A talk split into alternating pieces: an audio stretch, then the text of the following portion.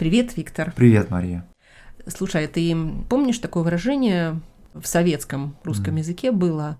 В нашем магазине выбросили итальянские сапоги. Ты вообще помнишь, что это значит? Ты такое застал? Да, я такое застал. Действительно, советская экономика характеризовалась такими дефицитами, да, когда вот была нехватка каких-то товаров. Ну да? вот, например, итальянских сапог. Да, и вот то небольшое ограниченное количество таких товаров, которое было, его время от времени куда-то там направляли, да, вот в этот магазин, а не в другой. И поскольку население за ними охотилось, да, то вот люди друг другу могли сообщить, что вот в этом конкретном магазине появилось внезапно, то есть выбросили тот или иной редкий товар. Да, видишь, тут значение этого слова вот выбросить, да? Mm-hmm. Обычно так вот что-то ненужное, мусор да. выбрасывают, а тут что-то нужное. Да. Выбросили, это да. можно... Хорошее слово ты употребил, охотиться, Охотились, да? И можно за этим поохотиться, и это поймать. Да, и можно упомянуть другой такой специфический термин, термин «доставать». То есть не покупать, да, а именно доставать, потому что просто вот прийти в магазин и купить, ну, многое было невозможно. Вот да? слушай, ты знаешь, я своей дочке иногда такие вещи рассказываю, но ей очень как-то скучно и непонятно. И вот однажды во время карантина мы увидели впервые в жизни с ней вот mm-hmm. в супермаркете пустые полки. Да. Я сейчас не помню, вот чего не было. Mm-hmm. Ну, чуть ли не туалетной бумаги. Она так удивленно посмотрела, угу. что полки пустые. И я говорю, помнишь, я тебе рассказывала? Угу.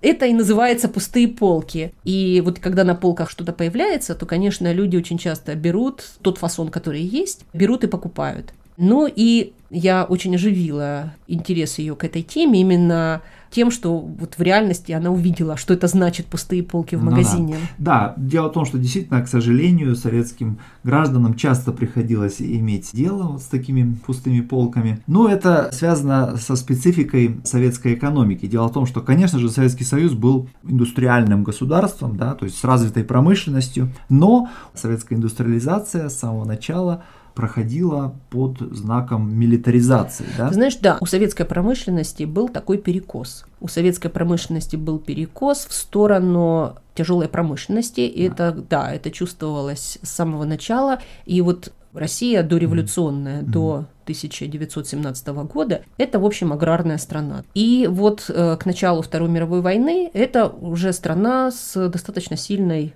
индустрией, промышленностью. Да, да. И вот в течение 30-х годов да, угу. прошла вот эта ускоренная, жесткая индустриализация, волевой, волевым решением принятая угу. правительством, и была проведена эта индустриализация. И смотри, мы под словом индустриализация понимаем вот индустрия, промышленность в широком смысле слова, да. а она была военизированной и милитаризированной. То есть да. фактически это было построение военной машины. Да, и получается, что несмотря на, на серьезное развитие этой промышленности, сравнимого по масштабу улучшения уровня материального благосостояния для массы советских граждан вот не произошло. Почему? Я бы сказала, даже обратная в каком-то смысле вещь произошла, потому что, например, очень многие крестьяне фактически mm-hmm. были лишены и того, что у них было до этого. В доиндустриальную, до индустриальную эпоху. эпоху, да. Да, совершенно верно. Первоначально, да, возможно, даже уровень материального благосостояния массы населения несколько ухудшился, да, в период этой самой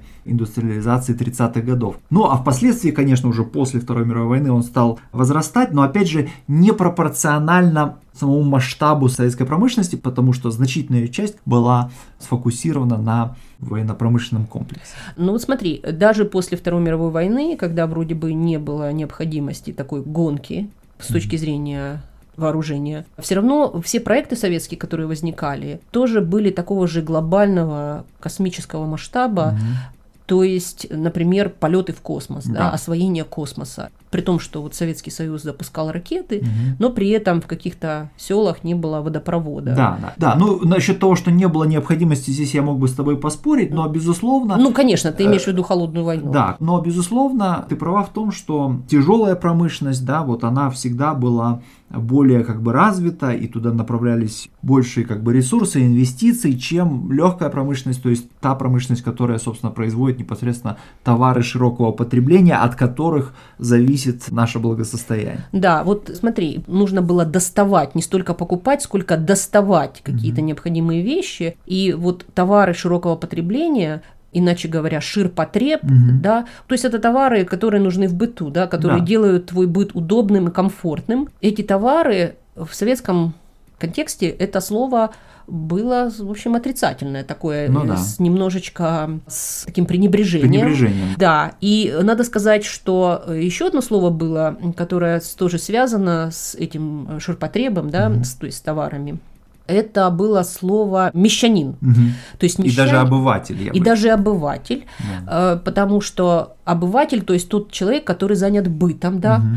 и э, мещанин, в принципе, слово нейтральное в дореволюционной России означает оно житель города. Города, да. Да, горожанин. Но в советском контексте мещанин стало означать больше такого узко ограниченного Приземленного человека, да, которого интересуют только какие-то вот материальные вещи, да. Да, и здесь ключевое слово только, потому что вот это противопоставление быта каким-то идеалам и каким-то высоким идеям было ключевым моментом в советской идеологии, да, хотя в Российской империи еще до этого это тоже присутствовало. Ну, в этом смысле мы можем сказать, что советский период, он был не столько как бы разрывом, да, с дореволюционным, сколько в каком-то смысле продолжением, потому что вот эта вот культура русского дворянства и русской интеллигенции, которая была тоже отлично, да, или противопоставляла себя вот мещанскому духу, да, вот она в каком-то смысле продолжилась уже в советский период под знаком марксистской идеологии там и так далее. Ну да, но я бы сказала, что не имея возможности достичь каких-то материальных благ, российская интеллигенция решила их отрицать.